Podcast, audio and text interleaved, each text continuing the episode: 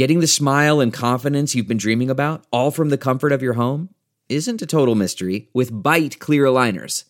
Just don't be surprised if all your friends start asking, What's your secret? Begin by ordering your at home impression kit today for only $14.95. Byte clear aligners are doctor directed and delivered to your door. Treatment costs thousands less than braces, plus, they offer flexible financing, accept eligible insurance, and you can pay with your HSA FSA. Get 80% off your impression kit when you use code WONDERY at Byte.com. That's B-Y-T-E dot com. Start your confidence journey today with Byte. What say you, Richard Ellett Murdaugh? Are you guilty or not guilty of the felonies wherein you stand indicted? Not guilty. How shall you be tried? By God and my country. The exact time when Paul and Maggie Murdaugh were murdered. At the end of the investigation, it was obvious. I'm not here to work with them. Okay? And the whole point is to have this not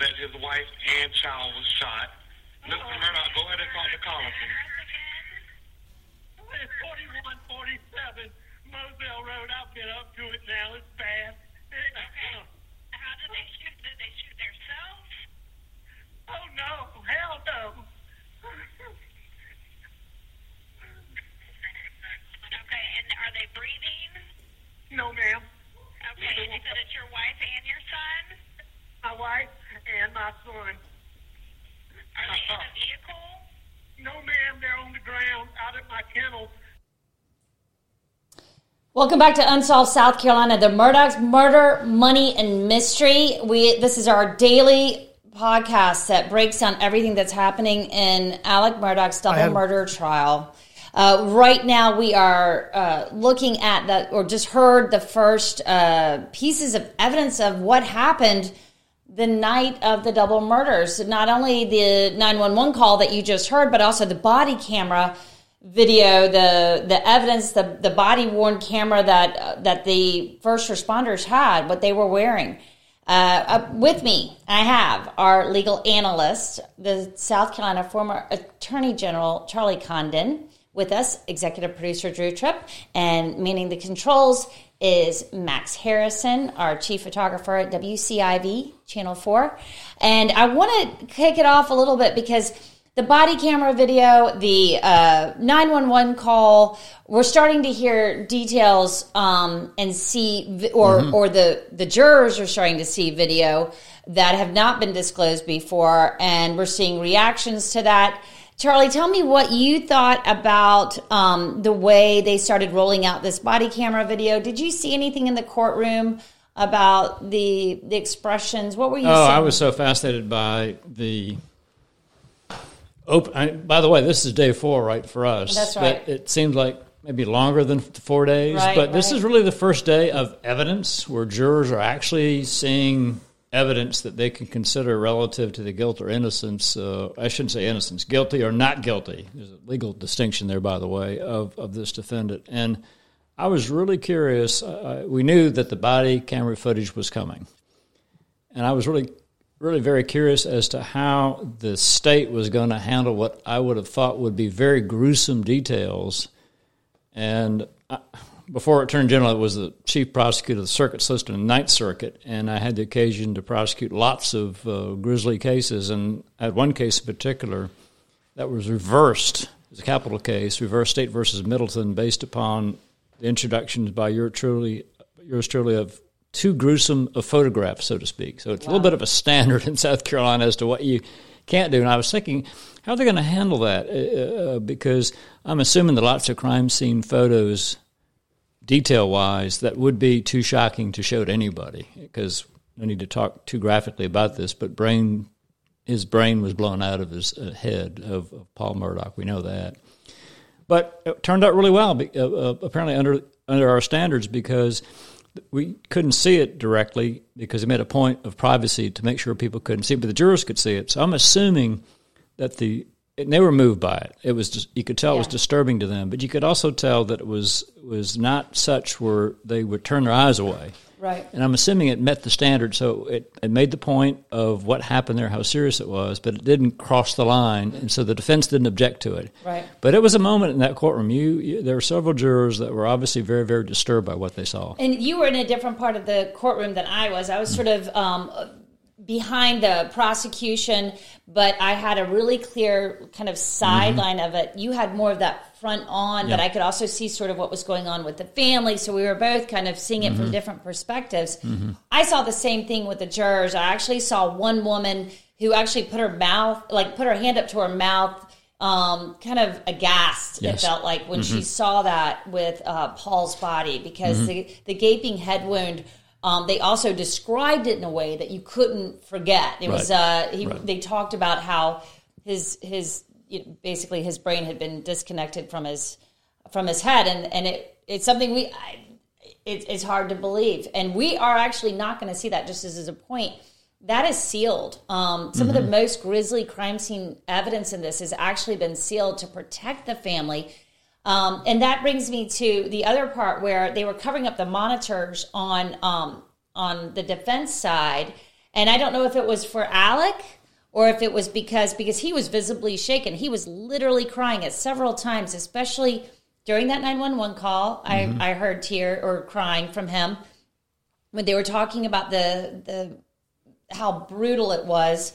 Um, and he started crying again, and they were keeping it covered up with like a cardboard. Right. Yeah. It was it was really old school. It had pieces of, of white paper and scotch tape over the over the monitors. It was and very so, old school, yeah. Yeah. So you, so it was in effect blocked. Although if you really stared hard, as Yeah. really I did, you, you really couldn't see much, but you could you could see that there were things that were on there that the jurors were seeing. Yeah, exactly. And so I and also I noticed that the family though was a little bit more stoic. Well, well said. I thought that was. Um, they seemed we were missing the brother, right? Randy didn't show. We didn't see Randy. We saw John Marvin was there with his wife Liz. Uh, Lynn, the sister of Alec Murdaugh, was there, and his only living son Buster was there. Mm-hmm. And it was interesting. You caught um, a bit of a moment between the defense and Buster. Yeah, there was there was that moment, and I it just it was in the middle of uh, someone's, I believe it was the direct examination by the state, and defense attorney Harpootlian walked over and had to get permission from the security guard there to have access to um, Buster. By the way, every, time I hear Buster, I think of his. That would be, I guess, his great grandfather. Am I right about that? Yes. Yeah, and so. Uh, and by the way, that's exactly you who know, it would be. that's So that was just one of the solicitors. There were three 3 Mm-hmm. named solicitors that were that were Murdaughs over the years. 3 generations of Mm-hmm. Right, and Buster's the one I knew. He was the one that uh, he was the, really the sort of the dean of prosecutors when I was uh, coming up through the prosecution ranks, and he was the one that chewed tobacco regularly and had a styrofoam cup that he typically would, would spit into. Anyhow, getting back to Buster, I think he's a really a tragic figure in all this. Wouldn't you say? I mean, he's there in court, and his brother's dead, his his mother's dead, and his dad's on trial for double murder. Uh, but the point of all that, though, with the, he's obviously uh, actively being involved with his father's defense because he was consulting with the defense attorney. Yeah, that that's really and I that was quite a quite a moment to Mm-hmm. see that because until that happened, did we really know that, Mm-hmm. or did we just think that maybe they were there to watch the proceedings? But when the defense attorney actually walks out and around the security and speaks to Buster in the middle of, of testimony, that was a moment. Um, I, let's, uh, Drew, as far as when you were in there, did you pick up on sort of the vibe of what was happening today? Was it different or did it feel like um, we're, we're, we're kind of settling into a trial here? settling in in the sense that it is a that is a it is a labor. Uh, you are you are paying attention. You're it's like a classroom setting almost, mm-hmm. A- and I don't know how to I don't know how to convey that to anyone who's not been in a, a trial. Any better way to convey that? But you you're in a class and you've got to pass, mm-hmm. and you've got to really buckle down and pay attention, and that's what's happening to you all day in, mm-hmm. in in these trials. And there are times you zone out. There are times that you're really invested. But if e- e- even me being a, a reporter and I'm trying to go along and do my best to give synopses, uh, blow by blow information about what happened. I find myself some of it I, I can anticipate when I know what is, you know they Mhm. bring a witness on the stand Mhm. and he's going to talk about their back, background yada yada yada. Mhm. Uh, I can zone out for a minute. Sometimes it's really hard for me as a just an observer reporter to stay invested in it too. And there are other times it's coming so fast and furious that I, I can't turn away. Right, yeah. I- I- If I want, if I I know if I turn away, I'm going to miss something. Yes, yeah, that's it. Well said. Well, and that speaks to one other thing before we get into the, some of the clips. So that was one other thing that I noticed was that they're still figuring out like how to uh, broadcast, use the technology, deal with the body worn cameras, the nine one one calls, the way the lawyers speak. Um, you know, Mhm. just trying to hear everything that's Mhm. going on Mhm. in that courtroom Mhm. can be challenging. And and you made the point that, gosh, you hope the you know that the jurors can hear what's going on. Yeah, now you know I'm trying to watch this and be as impartial and as objective as I can be, and I'm, and I promise to keep doing that. But I couldn't help but notice in, of course, this is the state's case. They're starting to, in uh, to your point, Drew. I think we're settling into a good old South Carolina murder case. It did seem to it, it, a lot of normalcy with that, but they start off with the strongest piece of evidence. Which I do think is this body cam, which ties him time wise in a really bad way. I think they've got a problem on the defense side, but just just being in there, uh, prosecutor Waters, he had the pace, he had the courtroom voice, he had the leadership, he he he he was there. And I'm not here to criticize anyone relative to their presentation. I don't know what their strategies or their themes, but I, I would note that the jurors were looking at him.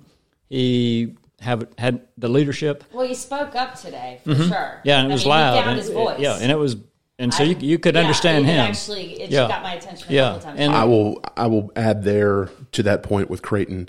It, you you attend enough trials, you watch enough trials, you see what happens and what the de- what the defense strategy, what the defense's primary strategy is, and it boils down to reasonable doubt. Right? Mhm. They're trying to inject reasonable doubt. Mhm. So it's it's incumbent upon that prosecutor, and this is why they call it redirect. After that, after the uh, after the defense has had their cross examination and has gone down all sorts of rabbit trails and introduced all sorts of speculation and what ifs and uh, tried to introduce that doubt, it is absolutely crucial for that prosecutor to come back on the other side and redirect and get back on track. And I thought Creighton Waters today did a terrific job of that. Right, right. I- and defense, to, to their credit, they were pointing out a lot of potential issues, inconsistencies, or missteps by law enforcement. And so Yeah. there, there, there are things there that I'm thinking they'll develop that either in, if they put on a case or through further uh, cross examinations of state's witnesses. Well, let's listen to a clip um, where we actually hear um, the uh, Captain Jason Chapman from the Colleton County Sheriff's Office. He was one of the first responders, and he has uh, years of experience within criminal investigations for Colleton County. And he gets up there and um, is one of the first responders, and he has to call the sheriff. And this is about what he tells the sheriff, what he's come upon the scene, and, and what he thinks they need to do about it. I had a brief conversation with uh, Sheriff Hill by telephone while en route. He had been advised of the uh, caller's identity as Mr. Alex Murdaugh. Um, with my career, I'm familiar with the Murdaugh family and Mr. Murdaugh. And uh, Sheriff Hill advised me that if it was in fact confirmed to be Mr. Murdaugh, that he would likely uh, notify SLED simply because of the conflict of interest with the family.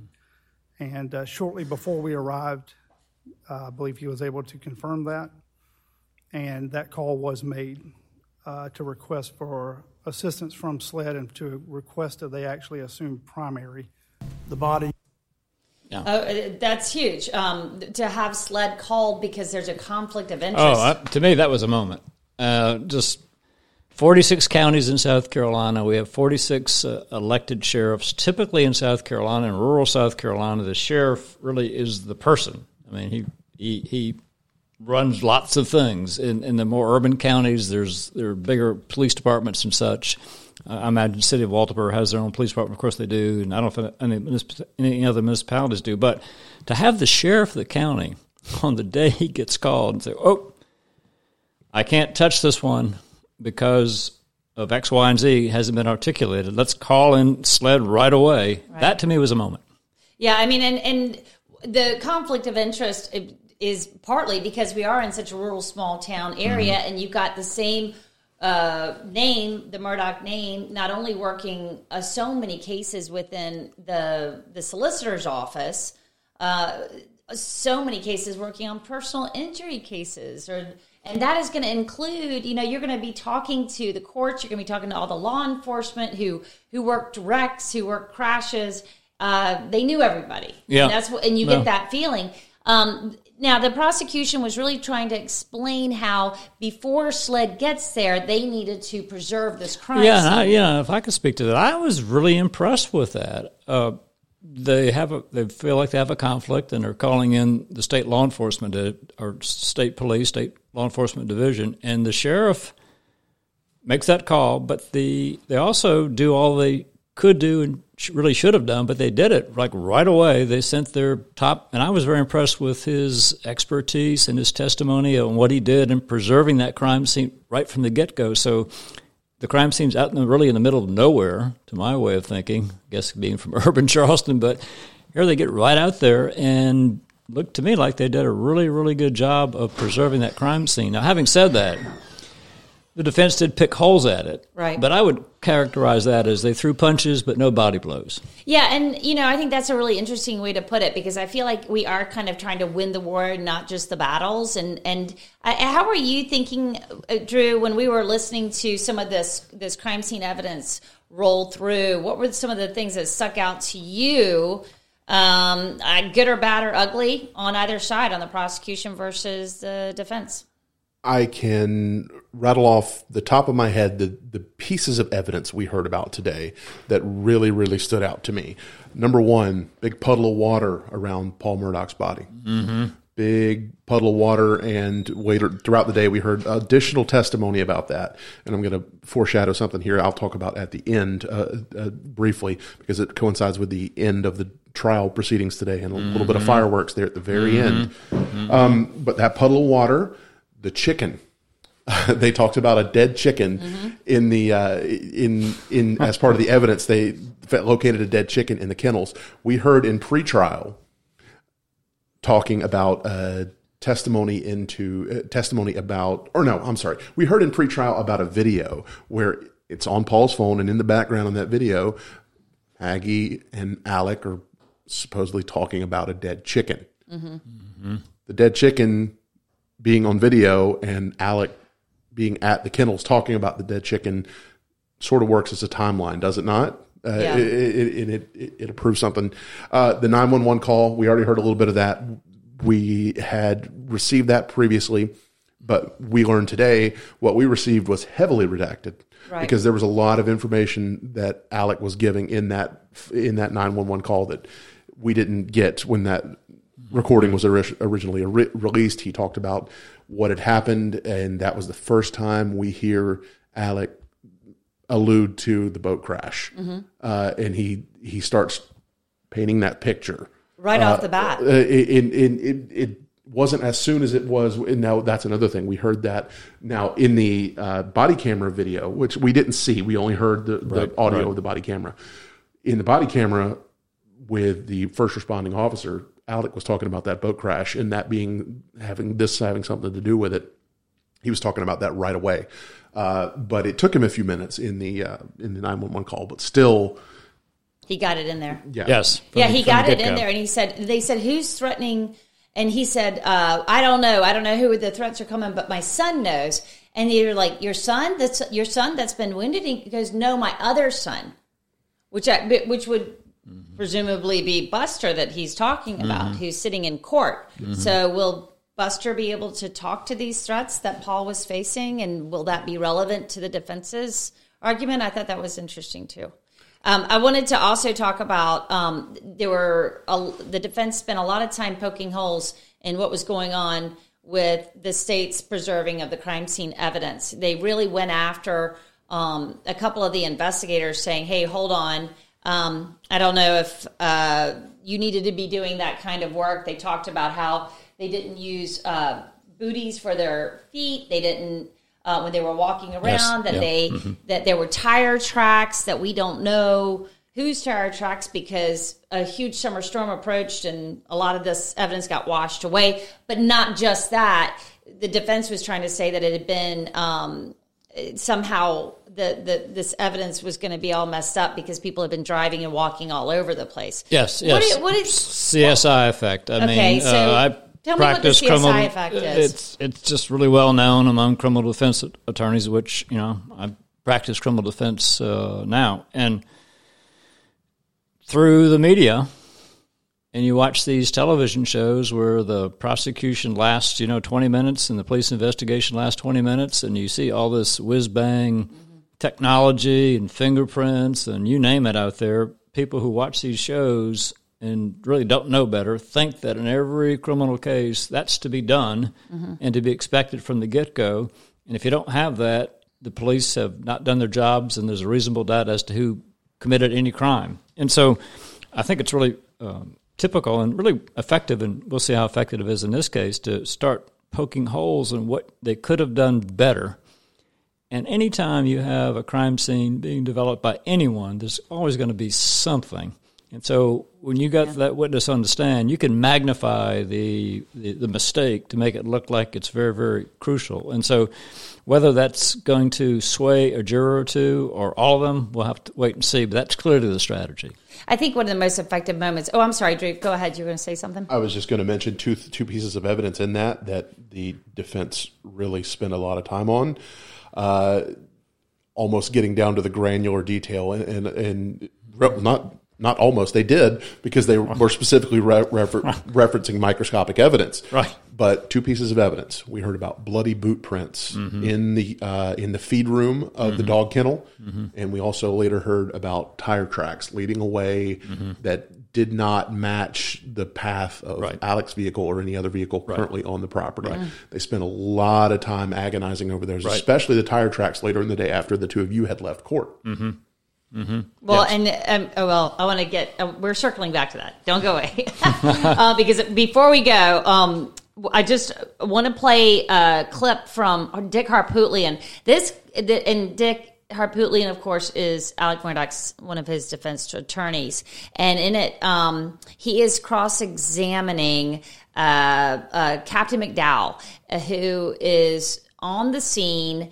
He is a first responder. Um, his job is to get there and preserve what he can, but we know SLED's coming. So, right there, Harpootlian is trying to poke some holes in what he's doing and why is he not just waiting for the cavalry to come in. Oh yeah, yeah, and that again, it, it can work really well because we're in a day and age now where people do watch these shows, and it is impressive what can be done in a particular case. It really is amazing, really. DNA, Mhm. that's all you know, relatively new from from a prosecution and defense standpoint. So, whether these jurors think there are mistakes that are made that are critical, such to create reasonable doubt. But having said that, we've just got some hard and fast evidence, don't we, here, that the defense hasn't even attempted to explain at this point. Well, let's hear this. them. Let's hear this clip real quick from Harpootlian and see what he says.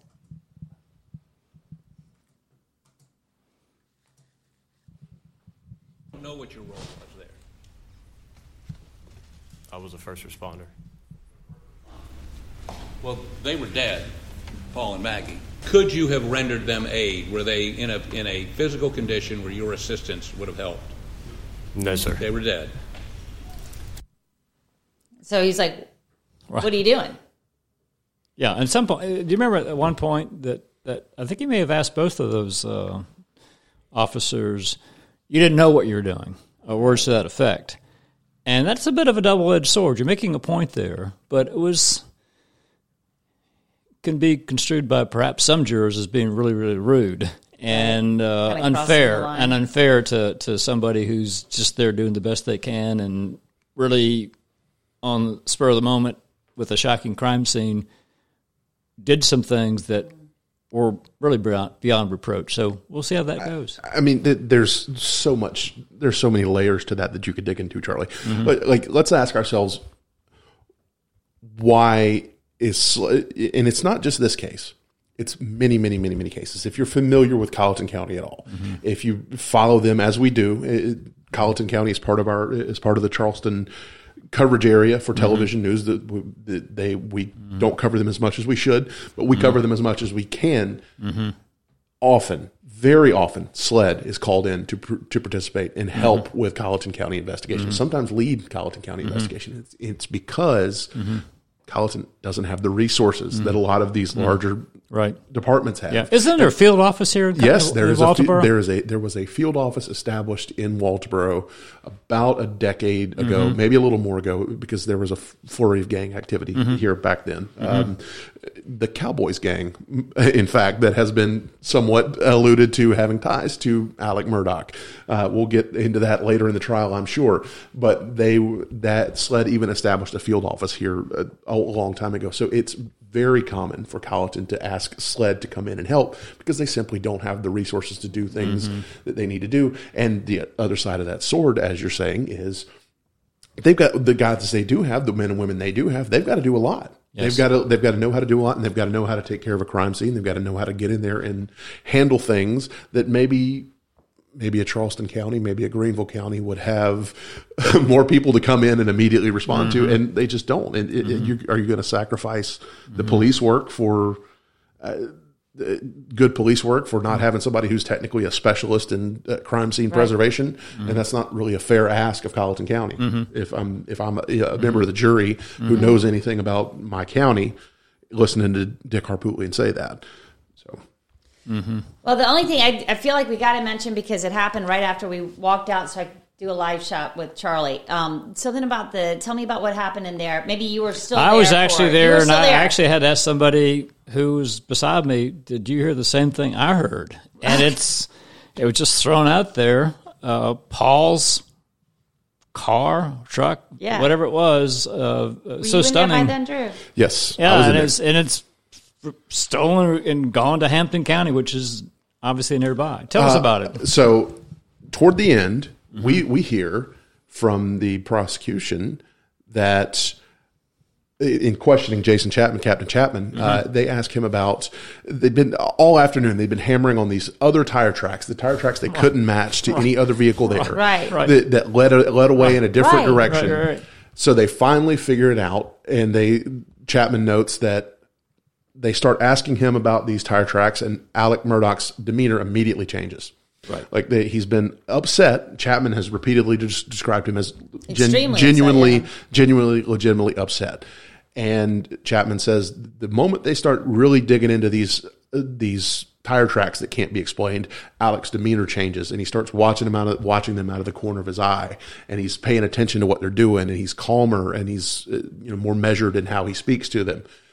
So they finally narrow down. Well, Alec, is there any vehicle? How did Paul and Maggie get down here to the kennels to begin with? Is there, there any vehicles here, not here, that should be here? And Alex like, oh yeah, you know what? Paul's truck is missing. What? what? Y'all can't see me on camera, but uh, You and could, you went, what? there's a That was there's a missing truck, and you that Yeah. Why do you think they didn't reference that in opening statement? I I don't know. I, I think they're I think they're probably I don't know Holding I- I- back some stuff, right? I- yeah, but I can't speak to that. You're a prosecutor. You you've Well, if strategized. Yeah, I've- I'm, I'm thinking, and I did hear from a reliable source, just us talking, that they have a lot more. Because I thought the opening statement was effective, and I heard from somebody who I think knows what they're talking about. There's a lot more. Yeah. So with the truck, Wow. uh, Paul's truck is missing.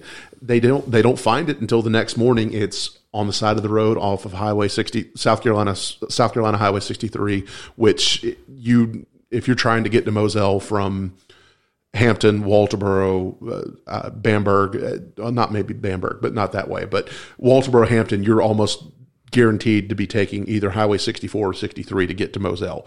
And it's a it's not a convenient drive from anywhere. 63 is very close to Moselle Road. Um, and they found Paul's truck parked all along the side of Highway 63 the next morning.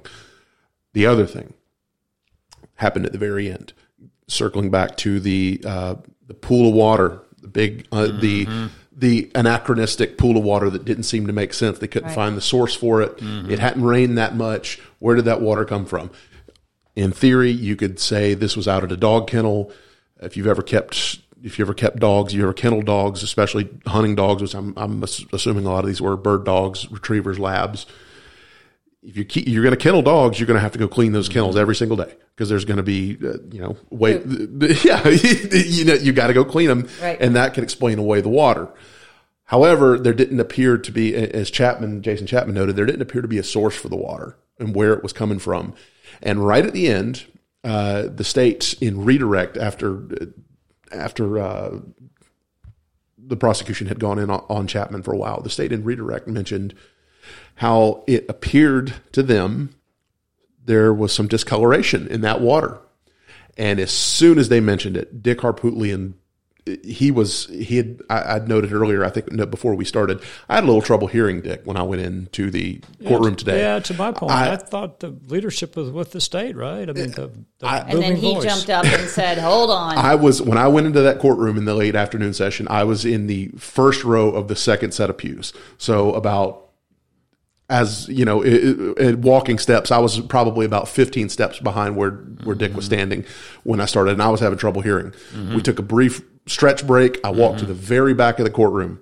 I had no trouble hearing Dick at the very back of the courtroom when he got up and objected to the states uh, to the states uh, trying to introduce uh, evidence related to discoloration in that water. And what they were trying to get Chapman to say is, did it look like blood to you in the mm. water?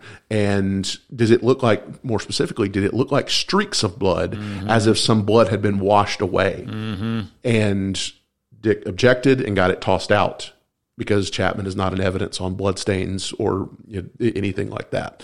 And he got it stricken. But the Uh, bell had been rung, right? The jurors Yes, heard it, right? Yes, they had. And it, what's going to be interesting is when state tries to bring that back with an actual blood expert. Oh boy! But it's out now, there. Drew, you were okay. So, uh, do you have any idea of who's coming up first tomorrow? Did you hear before you got out of there? Because I we had to go. We had to get out to, to do live shots. So I'm wondering if we got a. I didn't an get a intel. sense, but I would They bet got I would bet that it would go by the list of jurors that has been produced or released to the public. Uh, uh, yes, I'm so sorry.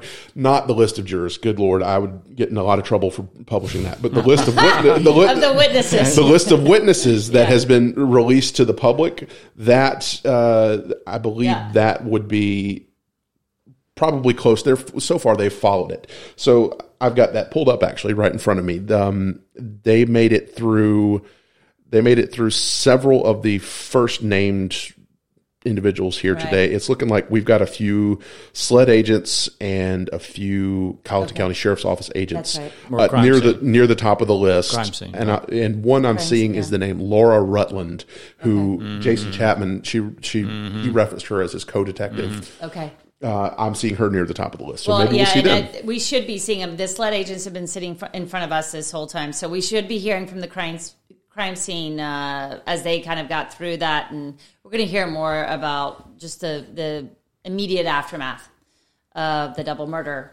Uh, there's a lot to unpack tomorrow too, and tomorrow's Friday, so this is not a sequestered jury. They're going to get to go home, take a break, um, as we all will for a weekend, and then we'll be back on Monday. But you'll see us here tomorrow for Friday for that final week wrap up. Please stay with us, and also be sure to follow us on abcnews4.com and all of our social media, and anywhere you find podcasts, you're going to find Unsolved South Carolina. Before I go, I have to tell you. If you like this podcast, be sure to check out Unsolved South Carolina Finding Brittany Drexel. A new episode dropped today. yeah, we got a lot of irons in the fire. We got a lot of irons in the fire, but it's in the same franchise. Totally different story. If you've been following the Brittany Drexel story, please take it a listen, and um, and I think you'll like it. Uh, thank you so much, guys. I appreciate it. Oh, my pleasure. Until tomorrow.